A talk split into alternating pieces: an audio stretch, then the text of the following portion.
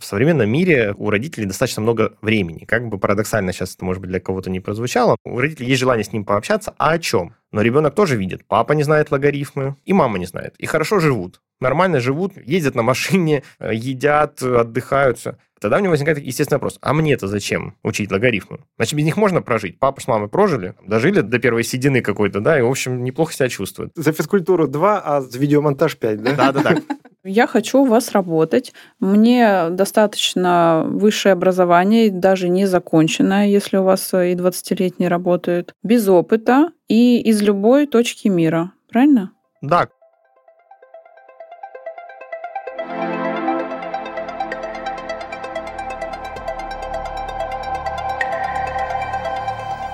Всем привет! Мы, ведущие подкаста, собрались и разобрались. Владимир и Татьяна Морозовы. В каждом выпуске мы берем интервью у тех, кто знает свое дело лучше других.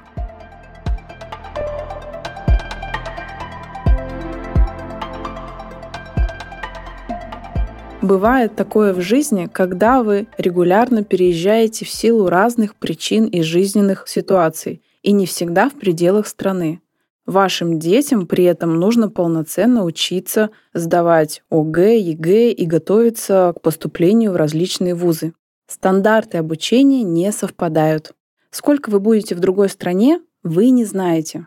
Ребенка в местную школу сложно устроить. Знакомо вам? Тогда этот выпуск нашего подкаста для вас. Сегодня с нами собрался, чтобы разобраться в теме, Юрий Гребенюк, автор книги «Школьная математика для родителей», директор по производству и учебно-методической части, а также совладелец онлайн-школы «Интернет-урок». «Интернет-урок» — это самая большая онлайн-школа в России. С 2019 года является резидентом Сколково. По результатам исследования РБК «Тренды» и Smart Ranking к 2020 году «Интернет-урок» вошел в топ-20 российских компаний EdTech по выручке. Юрий, привет. Привет. Здравствуйте. Юрий, у нас традиционный вопрос. Расскажи, пожалуйста, какой профессиональный путь а, ты проделал и попал в интернет-урок? Такой простой и непростой вопрос одновременно. Я занимался, так получилось, с студенчества репетиторством поскольку и мама преподаватель, и бабушка, в общем, наверное, это было какое-то все-таки призвание преподавать. Работал какое-то время в школе с одаренными детьми, ну и так получилось, что это стало началом жизненного творческого профессионального пути, потому что, в общем, мы с моим одноклассником, однокурсником создали компанию, которая занималась именно вот репетиторством и подготовкой к разным экзаменам, обучению. Ну а дальше, через сложные перипетии э, жизненные, получилось так, что на нас вышел один из людей, который работал как раз в интернет-уроке. Он существует очень давно. Начинался вообще проект как библиотека видеоуроков. Идея была у основателя проекта Михаила Ивановича Лазарева была очень простая, что человек, который пропустил урок в школе, заболел, а еще что-то, или сложности с учителем, вот он может зайти в интернет, Тогда это еще не было мейнстримом, еще мало кто этим занимался вообще. И он может зайти в интернет, посмотреть урок, причем урок, даже если он живет где-то в глубинке, где нет хорошего учителя, ну, просто в силу ограниченности выбора, он может посмотреть уроки с лучшими преподавателями Москвы, Петербурга и по любому предмету. И проект ну, 2009, даже 2008 год вот зарождался, и до этого еще был первый проект «Универ ТВ», когда записывали лекции преподавателей университета. Потом уже он превратился в школьный проект, и исходно нас попросили помочь с подготовкой разных материалов, в том числе тестов, тренажеров, в общем, таких методических материалов. Ну и дальше это все развивалось, развивалось. Постепенно я перешел в проект полностью, ну, переехал, и, соответственно, так получилось, что дорос до директора департамента, ну и совладельца компании. Так что такой путь. А подскажи, пожалуйста, Юрий, какое образование необходимо получить, чтобы стать главным методологом в такой компании, как Интернет-Урок? Ну, честно говоря, не знаю, какой надо получить. Какой у тебя, да? У меня э, в дипломе написано учитель математики, информатики, преподаватель математики, информатики, математик. То есть у меня мехмат, математическое uh-huh. образование техническое. И мне, конечно, в каком-то смысле иногда проще общаться тоже с технарями, но это не влияет на процесс отбора кандидатов или сотрудников. На самом деле не так важно образование, потому что, ну, естественно, методист, если мы говорим по предмету, то, конечно, у него должно быть э, хоть какое-то профильное образование, связанное с этим предметом. даже не обязательно педагогическое. А если вообще про методику, то поскольку мы онлайн-школа, и поскольку к нам идут чаще всего те дети, которых обычное классическое школьное образование в том или ином виде не устраивает, ну, есть более сложный случай, когда человек уехал, да, или человек там, занимается спортом, он не может, ему неудобно просто, да, но достаточно большой процент людей – это те, кого не устроила его обычная школа по разным причинам. Поэтому как раз э, наш основатель Михаил Иванович всегда приводил этот пример. В 90-е, после развала Советского Союза, во многих заведениях общепита писали, требуются официанты, людей с опытом работы просьба не беспокоить. То есть настолько перестраивалась вся система, что, в общем, нужны были новые люди. Угу. И вот во многом да. в образовании тоже так иногда бывает, что, в общем, не всегда, скажем так, классическое образование, тот опыт работы в школе помогает, но не всегда и мешает. Поэтому мы, в общем, смотрим всех, ну, работают очень разные люди.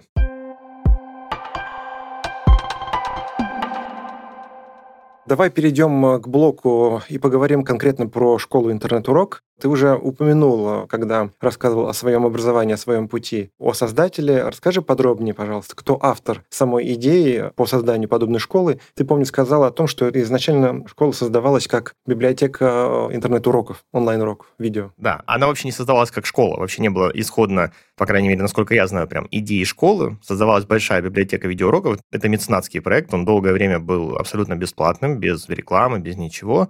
Создатель, основатель, идейный вдохновитель Михаил Иванович Лазарев, к сожалению, пару лет назад он нас покинул, но его идеи, вот они живут, и эта школа, это, собственно говоря, квинтэссенция, наверное, его образовательных идей и философских. Он создал, вот, ну, я уже рассказал, какая идея была. И постепенно, постепенно это все развивалось. Было записано там около пяти тысяч видеоуроков практически по всем школьным предметам, по основным э, направлениям много было еще сделано вот вокруг этого всего. И, ну и так получилось, что возникла идея, почему бы не попробовать возможность детям учиться, да, вот 2014 год. И так получилось, что эта идея, видимо, попала как часто бывает, да, чтобы был пожар, нужно, чтобы дрова были сухие и э, была искра совпали факторы все необходимые, и из искры разгорелось пламя. Очень быстрый рост пошел, потому что оказалось, что многим это нужно. Конечно, сначала мы действовали, наверное, вслепую, да, потому что никто не знал, как нужно делать. Было много сложностей, особенно связанных с взаимодействием с обычными школами, где дети числились, это все-таки там семейное образование, ну, мы, наверное, чуть mm-hmm. позже про это поговорим, это как все зарождалось. Но главное, что Михаил Иванович, он кандидат технических наук, он создал, если вы, наверное, слышали, витаминный алфавит, это его идея и название, и сами витамины, и он потом продал этот э, бренд итальянской компании, вообще большая компания, Аквион, то есть он начинал вообще оттуда, то есть деньги, которые были заработаны в другом бизнесе, он были потрачены на развитие образования, но Михаил Иванович не только давал деньги, он был непосредственно включен в процесс, он сам участвовал и в записи уроков, у нас есть много с ним записанных видео, генерировал идеи, и философия образовательная вообще концепция вот в том, что как нужно общаться с ребенком, что в образовательном процессе главным должен быть ребенок, а не учитель, что подход образовательный должен быть другой, это правило, там, что нужно удивить, что нужно рассказывать что-то близкое к жизни ребенку и так далее. Много, в общем, вещей есть целая у нас на сайте опубликована его концепция философская, образовательная. То есть он был погружен и считал действительно важным делом, тем более, что образование на русском языке для всех школьников России это такой большой ну, скажем так, идейный проект, да, и он такой вдохновляющий, потому что это великое дело, потому что это будущее поколение, и дать им возможность э, получить хорошее образование, независимо от их э, места рождения, местонахождения, а это вот такая, мне кажется, идея, которая его вдохновляла и которой он посвятил очень много времени и сил. Ну, то есть, получается, Михаил Иванович был визионером чистой воды на 100% в этой сфере. Да, да, безусловно. Как это, знаете, иногда бывает, что э, книгу публикуют и пишут с авторы просто вот особенно в научной среде, да, с авторы просто потому, что надо. Но здесь это наоборот история, потому что все идеи, которые там озвучены, они ну, там, на 80-90% так или иначе были озвучены Михаилом Ивановичем я уже выступал в роли, скажем, собирателя, может быть, там расписывал, чуть там оформлял, подготовил, но основная мысль, основные вообще идеи самой книги – это все Михаил Иванович. Поэтому сам проект – это вот идеи Михаила Ивановича, которые оформились вот во что-то, ну, назовем это условно, материальное. Юрий, скажи, пожалуйста, а ваша школа является резидентом Сколково с 2019 года. Что вам это дало? Что изменилось после того, как вы стали резидентами? Ну, я, конечно, мог бы почти сказать, надо спрашивать у Сколково, что им дало то, что мы стали их резидентами, но э, все-таки, если серьезно... Это мы знаем. Да. Ну, конечно, здесь есть ряд э, факторов, которые нужно разделить. Да, есть, э, скажем так, формальные, ну, это льготы, это, безусловно, некий статус, да, потому что с какого-то момента стало, наверное, просто правилам приличия, это компании, тем более в Эдтехе, быть резидентом Сколково, и все наши соседи по этому полю, они тоже там, поэтому, в общем, тут хочешь не хочешь, приходится. Ну, это я, конечно, шучу, но суть такая, да, конечно, дает льготы, дает статус.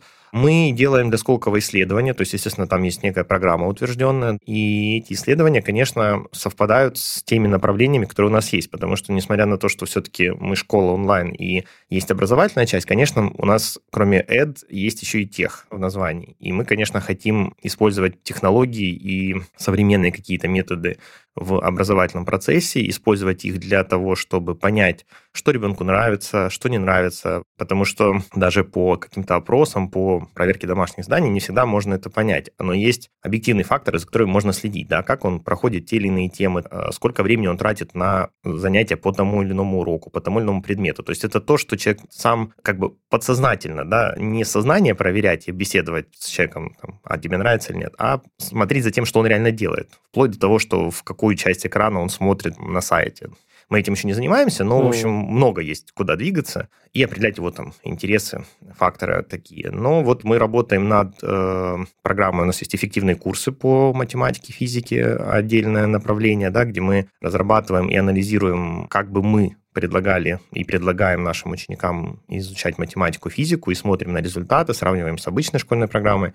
Мы работаем, сколько у нас есть сейчас большое направление, ну, назовем это склонности ученика в том или ином направлении, то есть для старшеклассников мы анализируем по их результатам обучения, какие бы предметы, какие направления профессиональные им было бы, наверное, интересней изучать, куда им стоит двигаться. То есть это, безусловно, не обязательная часть, но рекомендательная. И мы говорим, что вот ты, может быть, скорее тебе будет интересна архитектура, попробуй, потому что у тебя есть такие-такие результаты, такие-такие навыки и так далее. Подготовка космонавтов прямо у вас. Ну да, да, в каком-то смысле.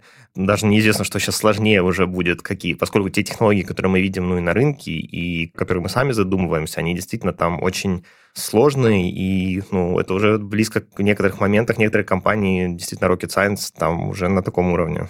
Такой вопрос. Ты вот упомянул про ваших соседей по полю, по цеху.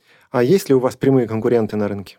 Ну, прям конкуренты с точки зрения бизнеса. Можешь перечислить? Было бы слишком хорошо, если мы были одни, и, наверное, было бы плохо для рынка, если бы мы были одни, потому что монополист э, всегда может там, да, неправильно увидеть горизонты и не туда пойти. Э, есть, конечно, конкуренты, mm-hmm. ну, нет смысла их скрывать, наверное, да, есть основной наш конкурент, это Фоксфорд из нетологии, Сейчас еще появляются тоже ряд компаний, которые в это инвестируют, из крупных пытаются зайти на этот рынок есть и мелкие.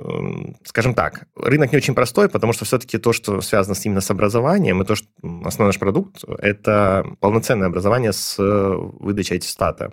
Это подразумевает работу и со угу. школами, и на получение лицензий, и прочее, прочее, прочее. Это все-таки нелегко масштабируемый продукт и довольно такой сложный, с кучей нюансов.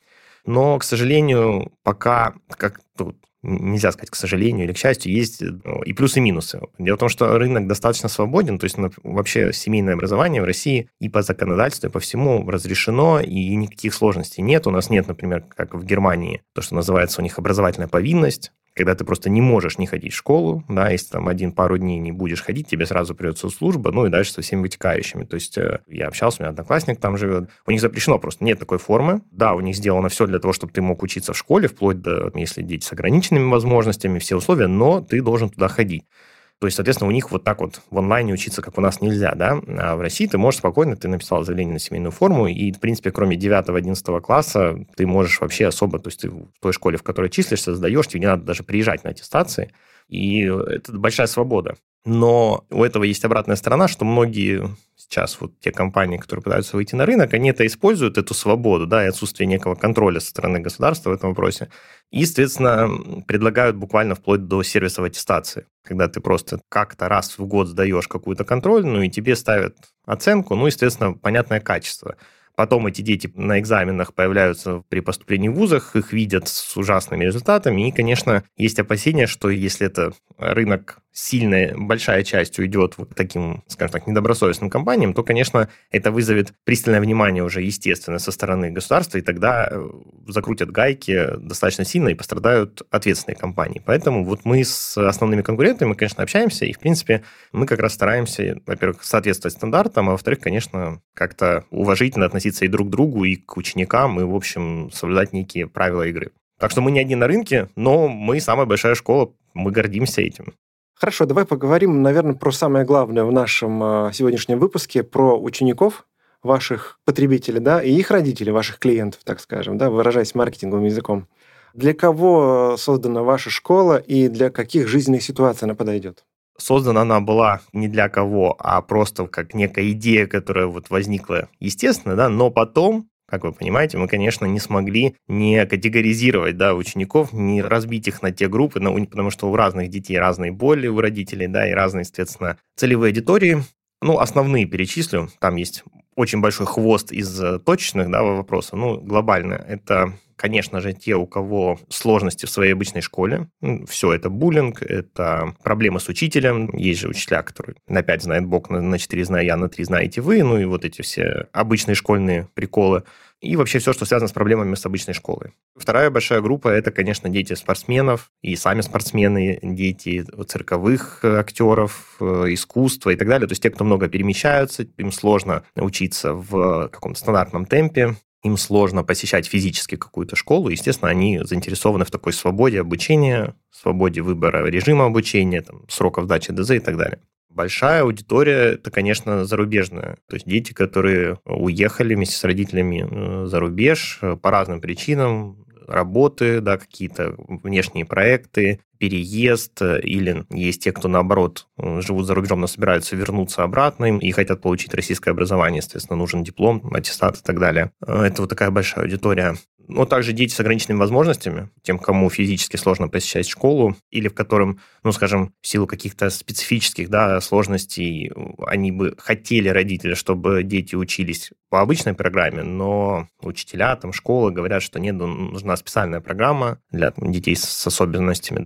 Родители все-таки хотят дать ребенку возможность двигаться в обычном темпе, да, и берут на себя ответственность. Ну, наверное, это основные, но дальше бывает очень много разных нестандартных ситуаций. Ну, конечно, мы всем стараемся помочь, но вот это, наверное, ключевые. А еще, конечно, есть просто родители и дети, которые сами захотели, они говорят, что за этим будущее, они не хотят учиться в обычной школе не потому, что у них проблемы, не потому, что они не могут, они могут, но не хотят. Они выбирают онлайн-образование, потому что за этим будущее, им нравится наша философия, им нравятся наши уроки, им нравится наш подход, им вообще нравится семейное образование как форма, и они говорят, мы хотим получить вот свободу в образовании. И с них начиналась школа, просто потом в силу того, что остальные аудитории большой процент заняли, но это важная аудитория, ядро целевое, скажем так. Продвинутые дети, я бы сказала. И родители, новаторы. Ну, не стал бы делить, они просто по-другому смотрят на этот мир.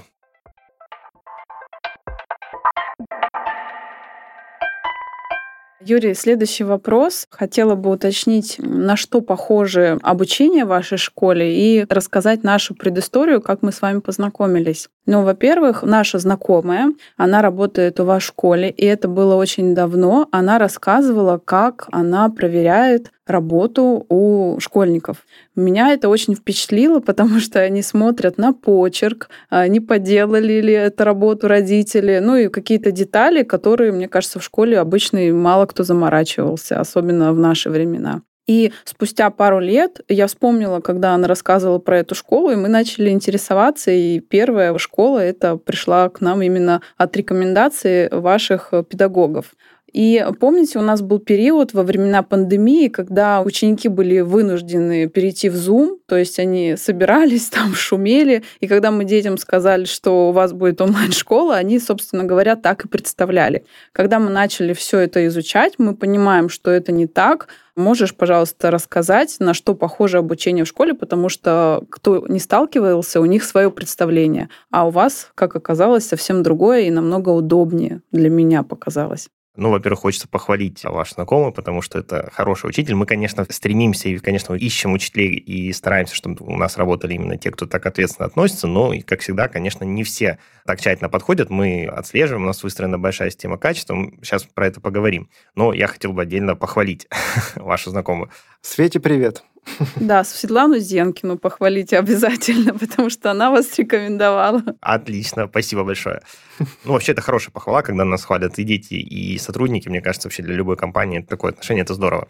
И что касается процесса обучения, во-первых, да, конечно, он выстроен не так, как в школе, и если возвращаться к пандемии, с одной стороны, это дало, конечно, большой интерес к онлайн-образованию, и у нас резко выросло там количество посетителей, у нас очень много было регистраций, мы это не могли не заметить, но не могу сказать, что это было однозначно хорошо для рынка, для тех, кто уже на нем работал, потому что большинство университетов, школ оказались не готовы, многие даже большие ресурсы типа Рэш, Mesh и так далее падали. Мы, кстати, вот из основных ресурсов единственное не упали. У нас так получилось, ребята, наши айтишники молодцы, они подготовились, у нас там они быстро увеличили мощности на серверах и так далее. Мы не падали, вот когда был наплыв. Но многие ресурсы падали, мы это знаем, и это вызвало такое несколько недоверие к онлайну. То есть такой резкий переход показал, что, в общем, не все еще готовы. И у многих из-за этого возникло, те, кто сомневался, возникло ощущение, что ну, еще надо несколько лет подождать, пока это разовьется до какого-то уровня. И те компании, которые на этом рынке работали, оказались в меньшинстве,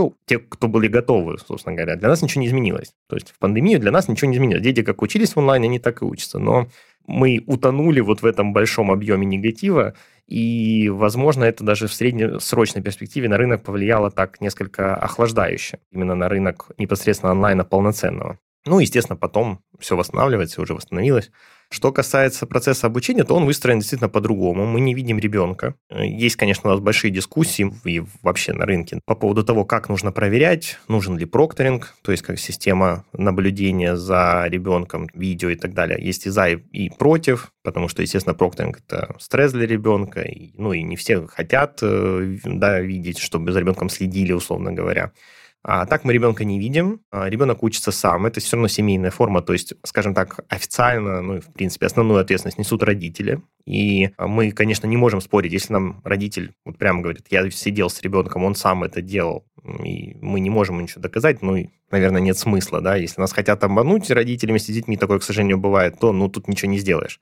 Ну, и вопрос, нужно ли делать. Но, в принципе, родители следят, конечно, за ребенком, мы его не видим, мы не видим, как он учится, мы не видим процесс самого восприятия материала, да, и изучения, но мы видим домашние задания, у нас достаточно такая свободная система, ну как свободная, относительно. Единственный срок загрузки – это конец четверти. То есть ребенок в течение четверти может выполнять в любом режиме. Он может делать сначала, например, изучать всю математику и физику, ну вот есть такая система обучения, да, потом переходить, например, к естественно-научным, там, к химии, биологии, потом языки. А может учить в обычном расписании, в обычном режиме, то есть каждый день несколько уроков. Может изучать, например, один день математику, один день физику, ну и так далее. То есть очень свободный режим, Домашнее задание он может загружать тоже, он может делать все в конце четверти. Мы, конечно, очень не рекомендуем, потому что это большая нагрузка на учителей, и там в конце четверти просто у нас сотни тысяч домашних заданий, которые нужно там за неделю проверить, чтобы поставить оценки.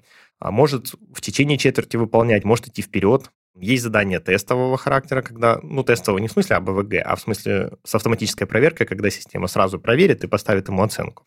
Есть задания, естественно, письменные, там, где он пишет или рисует, или, например, делает какую-то презентацию или программу, или пишет сочинение, присылает, и учитель все это проверяет, указывает ему на ошибки, пишет комментарий, ставит оценку. Можно оспорить, у нас есть отдельная там большая сложная система, можно за учителями как бы присматривают и помогают им старшие преподаватели, за ними, соответственно, им помогают методисты, и если, допустим, даже вот ребенку не нравится, как методист вот ответил на него, он может пожаловаться на апелляционная комиссия, там уже я лично смотрю работы, мы перепроверяем, разбираем и так далее.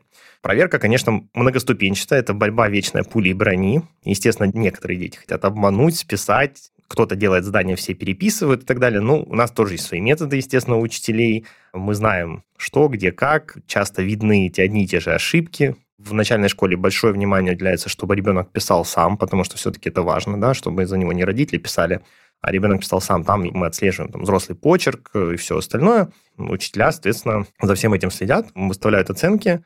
А, нужно выполнить какую-то часть домашних заданий. Мы не требуем все, но требуем, там, скажем, например, в первой четверти 5 заданий по основным предметам нужно выполнить, да, чтобы получить оценку.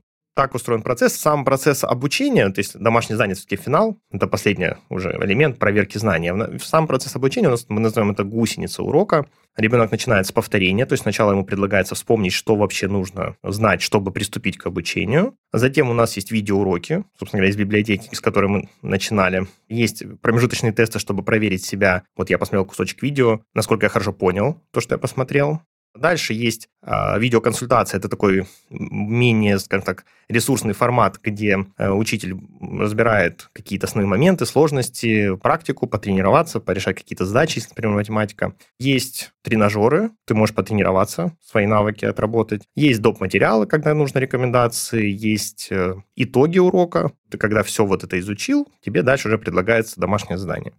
Ну, это классическая схема, конечно, есть исключения. Понятно, что там физкультуру какую-нибудь так не изучишь, там другие методы обучения. Но классическая схема, она вот такая. А давай теперь поговорим про какие-то точечные ситуации. Представим себе ситуацию такую. В сентябре ученик не может прийти в обычную офлайн школу и он начинает учиться у вас. А, через какое-то время, ну, то есть они переезжали с родителями. Помнишь, ты тоже проговаривал, что такая целевая аудитория в отдельный блок у вас есть. Через некоторое время он э, вместе с родителями возвращается в свою локацию, и, предположим, в декабре ему нужно снова перейти э, в офлайн обычную школу. Насколько программы вашей школы и программы офлайн школы синхронизированы? И не будет ли некого такого неудобства, рассинхрона у ученика, который вот такие переходы осуществил?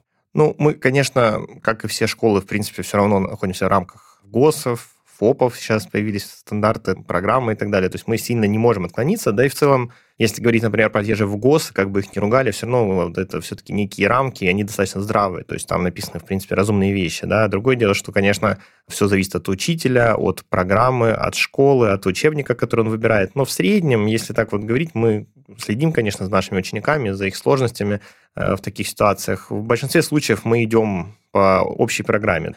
Бывают отклонения, бывают какие-то исключения из правил. Конечно, тогда ученику нужно будет какие-то, может быть, там несколько тем повторить, или хотя чаще бывает так, что мы даже вперед уходим, и скорее по математике, да, мы какие-то темы даже чуть раньше рассказываем, и тогда ученику скорее нужно будет потом просто во время обучения как-то, наоборот, подождать остальных.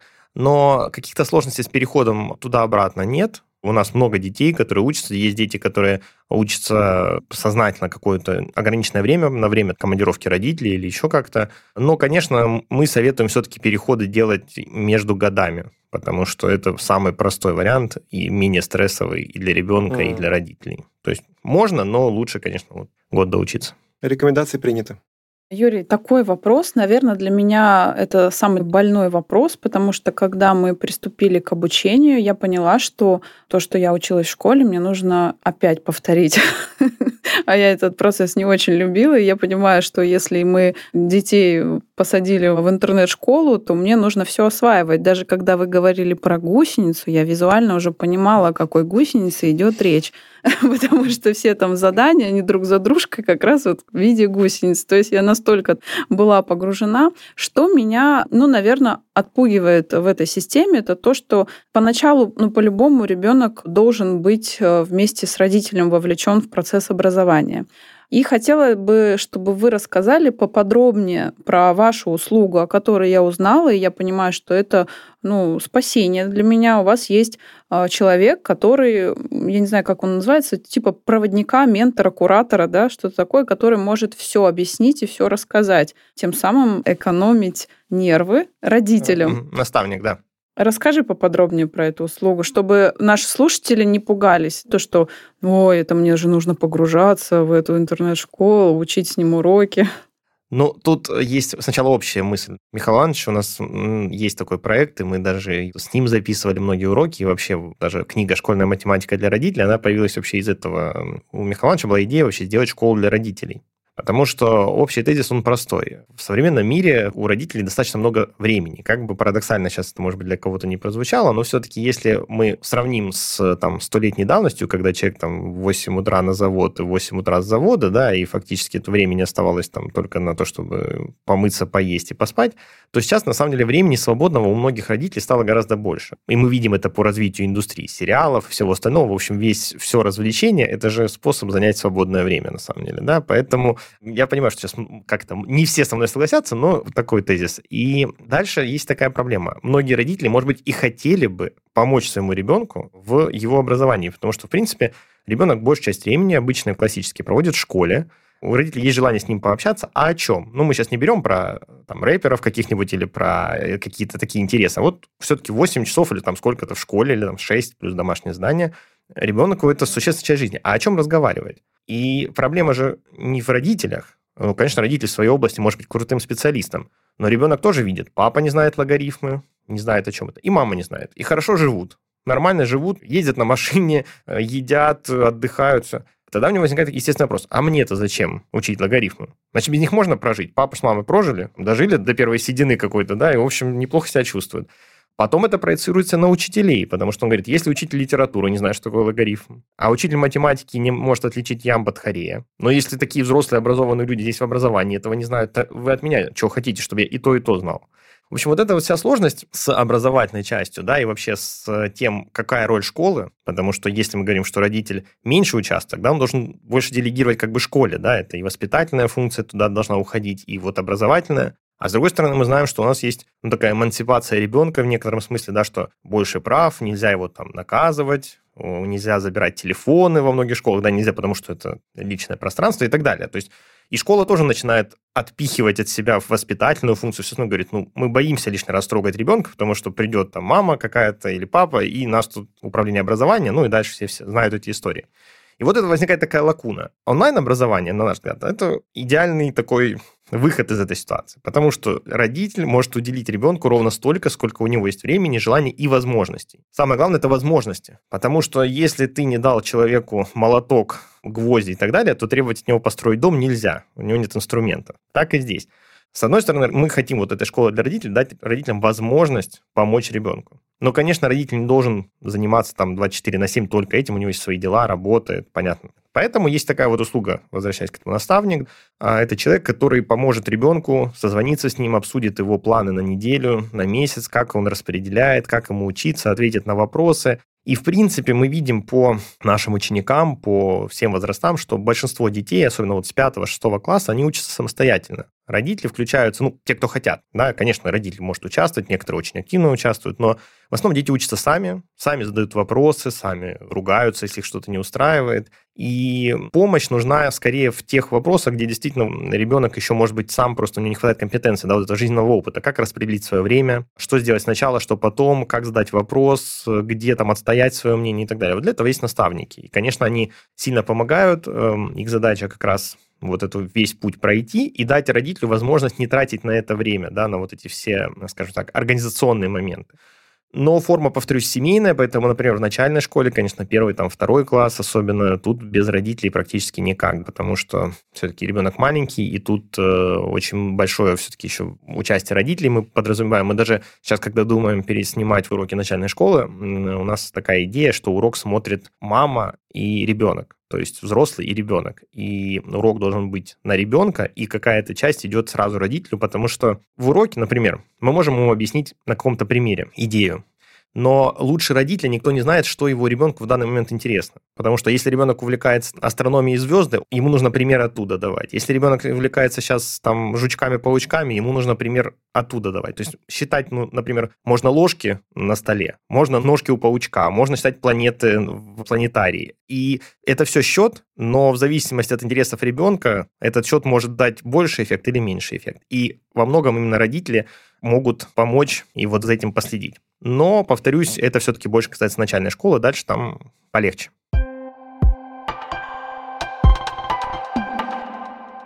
Теперь давай поговорим про такой аспект, как э, социализация. То, что есть у любого ребенка, который учится в обычной школе, его окружают э, его друзья, товарищи, ученики. Соответственно, он учится не только предметам, он учится в том числе и жизни, так скажем. Но как быть с этим аспектом, когда ты учишься онлайн, ну, даже когда рядом сидит родитель, вы это ощущаете как некую проблему, с которой необходимо как-то решать, либо это никак не мешает а, учебному процессу?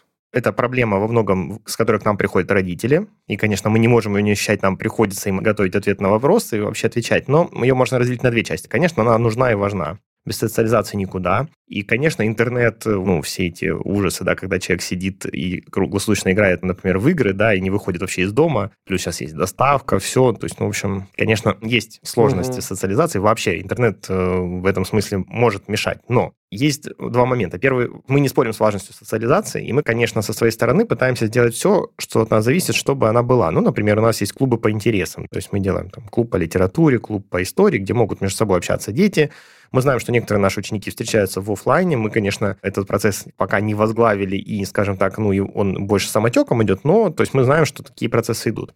А теперь есть второй момент. Вопрос, важна ли социализация сама по себе просто как фактор? Ну, например, мы даже когда-то такой мультик записывали, у нас есть на канале YouTube «Семья Соловьев», да, и вот ребенок идет в обычную школу, в свой район, возвращается, начинает каркать, да, вот он социализировался с воронами там в этой своей школе, да, ну и, конечно, родители соловьи в шоке, да, потому что вместо красивого пения он начинает каркать.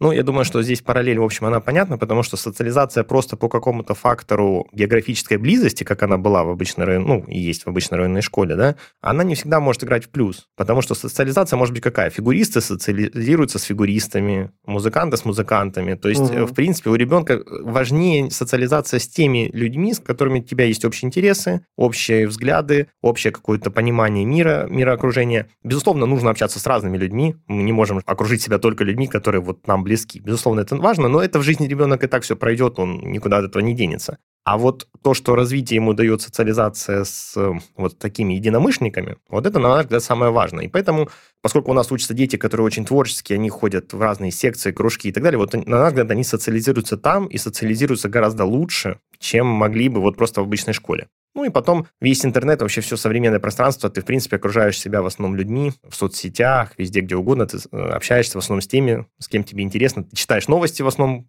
и тех источников, которые тебе интересны, ты смотришь видео, которые тебе подсказывают, да, в твои интересы.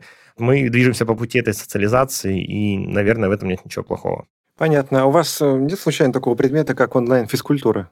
Есть, он, он не онлайн, просто физкультура, есть предмет физкультура, более того, есть даже видеоуроки по физкультуре. Никаких вопросов в этом нет, у нас есть э, теория, мы сейчас практику записываем. Ты как летчик, да?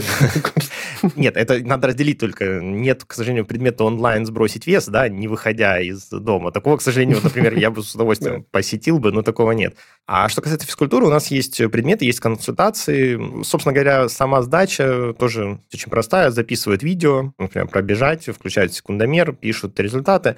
Мы, конечно, не жестим, скажем так, с оценкой физкультуры. То есть, а, опять же, тут, поскольку это семейная форма, тут родители, скажем, там подписывают протокол, что вот мой ребенок пробежал. Если нет видеофиксации, ну, мы ставим там 3-4 в зависимости от результата. Если есть видеофиксация, ну, потому что родитель несет ответственность, если он подписал протокол, что мой ребенок пробежал, ну, тут семейная форма, что сделаешь.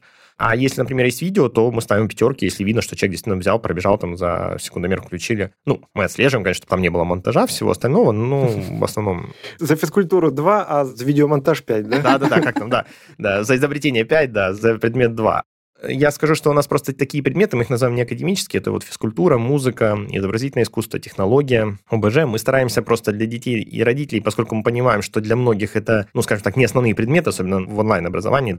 И плюс у нас очень многие посещают секции, кружки, то есть эти ребята просто справку принесли, я там фигурист, у меня там третий разряд, и, естественно, угу. мы ставим пятерку, тут вообще вопрос нет, зачем его там заставлять нормативы сдавать? Автоматом. Ну, а те, кто вот учится, мы им даем такую возможность, у нас, в принципе, один-два урока в четверть, в отличие от основных предметов. И одно-два ДЗ. То есть мы стараемся сильно не перегружать, потому что мы понимаем, что, конечно, есть куча других э, задач важных, а те, кто хотят, те с удовольствием тебе присылают. У нас есть и лауреаты, и дипломанты разных фестивалей, всего присылают. Мы публикуем в соцсетях истории успеха этих ребят, там, музыкантов, все, и поддерживаем всячески. Но те, кто хотят именно просто закрыть, сдать предмет, никакой сложности нет. Так что онлайн-физкультура вполне себе. Почему нет? Ну, есть же курсы фитнес-тренеров онлайн, есть занятия, да, когда ты э, с человеком занимаешься. Мне почему-то стало грустно, что те дети, которые учатся в интернет-школе, они не будут э, вспоминать про того козла, через которого они прыгали, потому что для всех это очень такое Надеюсь, занимательное событие. Поверьте, у этих детей есть большое количество своих воспоминаний, у них есть группы, фан-группы такие, они делают мемы с разными учителями, они, понимаете, у нас же разные учителя записывают уроки, у них есть вот этот такой этот всякой, а вот этот поставил, там есть легкий предмет, у нас был когда-то мем, там, сделал всю географию за один день, там, изи. Ну, то есть у них есть свои какие-то приколы, свои воспоминания, своя субкультура, назовем ее так. мы следим, мы как бы не вмешиваемся, иногда даже используем там в соцсетях, тоже поощряем, но, конечно, стараемся, чтобы это не, не переходило какие-то рамки приличия, а так у них бывают флешмобы, они иногда пытаются даже петиции писать, там вот сделайте физику полегче. Вот. Все это, у них своя жизнь очень активная, очень интересная, у них свои там козлы, через которых они прыгают, и я думаю, что они не чувствуют себя обделенными. Существует ли понятие такое, как подходящее время для того, чтобы ученик с офлайн образования классического перешел в онлайн? Ну вот командировка родителей случилась, предположим, в ноябре, и ему нужно продолжать учиться. Или же все-таки есть некая рекомендация, ну, ты тоже отчасти это говорил, брать временной период как год. Но вот если нет такой э, возможности э, год онлайн, год в офлайне учиться, то существует ли такое понятие, как подходящее время перехода с офлайна на онлайн? Да нет, в принципе, времени нет. Единственное ограничение – это, конечно, 9-11 классы, потому что в 9-11 классах все-таки нужно очно приезжать на экзамены, там пробники, вот эти ОГЭ и ЕГЭ, и там мало кто из школ берет детей после сентября-октября, то есть там буквально надо успеть осенью, иначе потом довольно сложно, уже нужно индивидуально решать.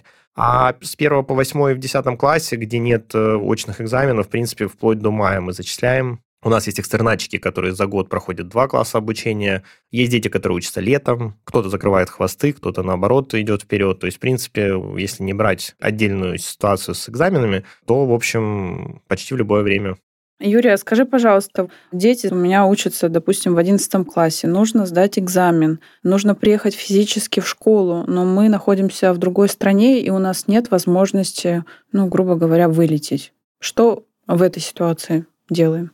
Ну, тут э, я, честно говоря, не хочу давать так ответ однозначно, потому что все меняется постоянно, да, каждый год там разные ситуации. Например, в пандемию там были свои какие-то вещи, да, когда закрыты были границы, давали какие-то поблажки. Во-первых, сейчас, насколько я знаю, в некоторых странах там появились возможности сдать, э, не приезжая в Россию, да, но это надо узнавать индивидуально по каждой стране, там зависит от некоторые консульские школы, школы при посольствах там разрешают э, сдать и так далее. А вообще, конечно, если человек прикреплен в какую-то школу, то он должен приехать. Вот единственное, где он должен присутствовать лично, это экзамен. Ну, иногда некоторые школы требуют э, личное присутствие на пробниках. Там есть сочинение, да, перед экзаменом в 11 классе и так далее. Ну, да, здесь вот пока 9-11 класс, здесь такая вот сложность. И некоторые отчисляются из вот школ партнеров, зачисляются в какие-то вот школы при посольствах, еще что-то на последний там месяц, на май, чтобы просто прикрепиться, сдать. То есть там есть ряд, скажем так, нюансов, но это нужно как зависит от страны, от ситуации, всегда узнавать индивидуально. Конечно, мы просим, ну, те дети, которые в наши школы партнеры зачислены, конечно, чтобы они готовились и там заранее брали билеты, приезжали. Ну, и, естественно, всячески стараемся содействовать, если какие-то экстренные ситуации, решить вопрос. Почти всегда удается как-то договориться со школой, ну, все вопросы решить. Юрий, а существует ли у вас такая проблема, как нехватка учителей?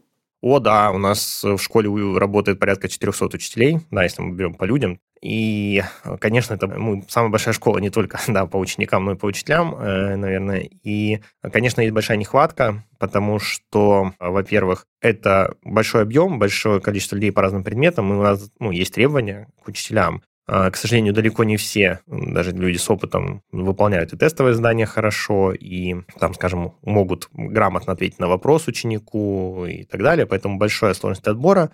У нас есть и свои какие-то уже наработки поиска. Мы активно привлекаем молодых э, ребят, вот студентов, те, кому сложно получить какую-то работу без опыта работы. Но я сам работал репетитором с первого курса. Я знаю, что если человек э, нормально разбирается в предмете, у него есть желание, то даже лучше, когда э, молодой парень или девушка недавно, который сам был школьником, который хорошо еще чувствует вот эту связь и на одном языке разговаривает, он может быть очень эффективным преподавателем, учителем, тем более, что все-таки у нас те учителя, которые непосредственно проверяют домашние задания, отвечают на вопросы в чатах, это все-таки не преподавание в классическом смысле, когда я вот с ребенком один на один или там с классом общаюсь, да, это все-таки такое заочное. Они не видят друг друга, у нас много работ, много учителей, поэтому не бывает ситуации, когда один учитель проверяет одного ученика, у него появляются любимчики, не любимчики, то есть все время перетасовываются разные работы, разные учителя. Поэтому, в общем, требования чуть попроще, чем к обычному учителю. Ну вот мы, естественно, стараемся молодежь привлекать. Ну, у нас э, возраст очень разный, буквально от 20 и до 70 у нас есть очень такие продвинутые ребята, и даже методисты, и старшие методисты, которые, ну, скажем, не отнесешь к молодежи, даже с учетом там, 35-летнего, да, теперь уже рубежа, да, как-то молодежь считается, но все равно они дадут фору любому молодому специалисту и в плане пользования интернетом, компьютером, терминологии молодежной. Правильно я поняла? То есть э, я хочу у вас работать, мне достаточно высшее образование, даже не законченное, если у вас э, и 20-летние работают. Да. Без опыта и из любой точки мира. Правильно? Да, конечно. Ну, там есть э, нюансы, нужно будет оговорить вопросы перевода зарплаты и так далее, всего оформления. Ну, в принципе, Никаких ограничений угу. нет, ради бога. У нас работают учителя. У нас на момент прошлого учебного года из Англии работала женщина, работали из э, других стран, из Таиланда. Мы в этом смысле очень свободные как для учеников, так и для сотрудников. У нас вообще компания, если в офисе работает, ну, условно, там человек 50-60, то вне офиса работает еще там сотни, то есть 600, наверное, человек. То есть поэтому мы очень равноудаленные. А какая самая минимальная зарплата у вас учителей? Зарплата учителей начинается, если мы говорим про вот классический оклад, ну, обычную стандартную ставку, начинающий такой учитель, да, это идет э, около 40 тысяч на руки. Ну, то есть мы говорим. Вот. Это то, с чего начинает человек. Там есть окладная часть, есть премиальная. Естественно, то есть у нас есть KPI, то есть человек, соответственно, если он выполняет все стандартные распоряжения, скажем так, не косячит, не халявит, там, ну, то есть нормально работает, он там получает 40, может быть, даже больше, если, соответственно, у него высокие показатели. Дальше у нас каждый год идет пересмотр категории, там обычно где-то плюс 5 повышается. А занятость какая? Занятость у нас э, стандартная ставка, ну, обычная 40 часов рабочей недели. Ну, естественно, дальше там у них есть большая... Мы стараемся давать возможность расти, потому что все-таки понятно, что такая монотонная длинная работа, если человек, э, у него нет какого-то развития, он может э, потерять интерес. Да? У нас есть возможность стать куратором, есть возможность стать старшим преподавателем, методистом. Иногда бывают, коллеги уходят в другие отделы, мы делимся сотрудниками, нам не жалко, мы рады, если кто-то растет. Угу. Сейчас мы открываем много новых направлений, у нас есть дошкола, у нас есть курсы ОГЭ и ЕГЭ, мы открываем там еще ряд э, экспериментальных направлений, естественно, туда нужны люди, и мы туда людей перенаправляем. Так что такой живой организм. Ну, учебный отдел у нас самый большой, поэтому здесь... Для тех, кто захочет э, к вам прийти работать, куда резюме отправлять? У вас на сайте есть можно на сайт написать, на почту, можно написать, у нас есть вакансия на ХХ открытая, естественно, там по разным предметам. Нам нужны учителя почти всегда, ну, учителя, методисты и так далее, поэтому, да и просто, если у вас есть какой-то интерес или просто к онлайн-образованию, вы хотите себя попробовать, и вы считаете, что есть какой-то, возможно, симбиоз удачный, вы плюс мы, то пишите, мы рассмотрим с удовольствием. Вообще, Михаил Иванович говорил, что самое главное – это люди, поэтому мы заинтересованы в хороших людях в нашей команде. А еще такой вопрос. Если э, учителя к вам устраиваются, их дети имеют какие-то привилегии? Да, конечно. Если человек у нас полноценно работает на ставке, то есть полноценный сотрудник, его дети учатся бесплатно. Если там частично занятость, то там будут скидки, там 50% и так далее. Ну, крутой бонус. Интересно. Ну, все, я отправлю резюме. Мы сапожники с сапогами, то есть у нас очень многих сотрудников учатся дети у нас, и мы получаем обратную связь, и таким образом тоже, и, естественно, мы заинтересованы не ударить грязь лицом перед своими же коллегами.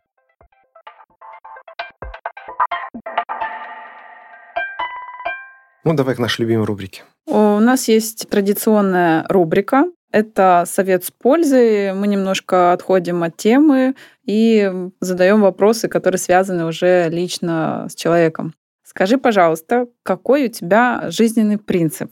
Сложный вопрос. Я, честно говоря, когда о нем задумываюсь, не нахожу ответа. Наверное, самый главный принцип – это быть э, честным самим собой стараться. Это сложно, это гораздо сложнее, чем с окружающими. Э, наверное, это то, к чему стоит стремиться. Спасибо. А что тебя заряжает энергией и что тебя вдохновляет?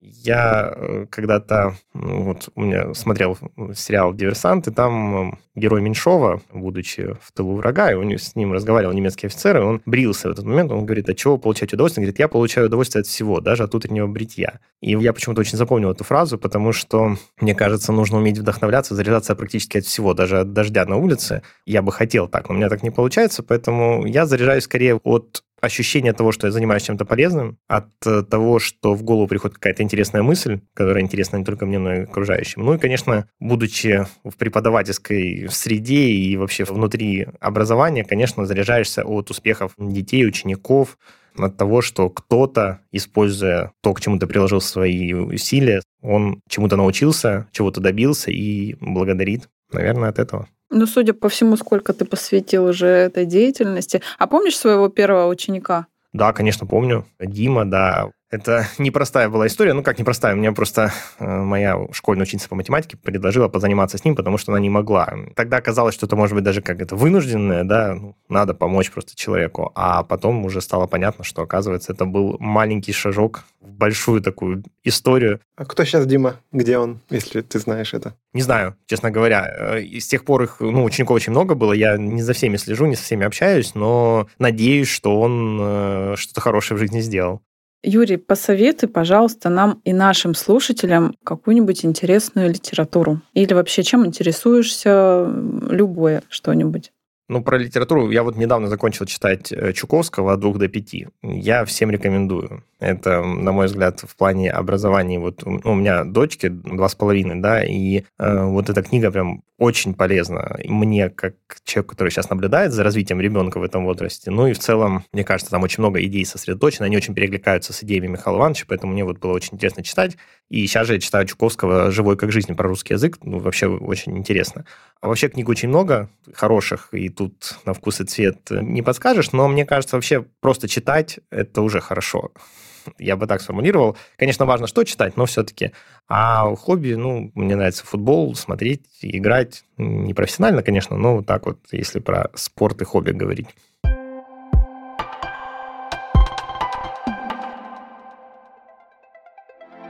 Ну что ж, на этом а, у нас на сегодня все. Юрий, спасибо э, тебе за то, что собрался вместе с нами и помог разобраться в этой очень интересной и крайне полезной теме. Давай э, напоследок вспомним, что сказал Альберт или Альберт Эйнштейн. Образование – это то, что остается после того, как забывается все выученное в школе. Мы посчитали, что эта цитата очень классно подходит к теме нашего сегодняшнего выпуска. Да, очень точно, все правильно, да, сказано. Совершенно верно. Согласен.